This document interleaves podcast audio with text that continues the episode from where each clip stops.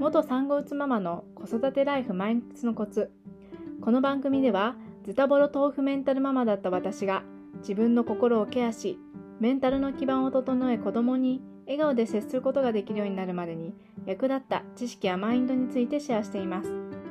子育てのプレッシャーに負けそうな時、ぜひ聞いてみてください。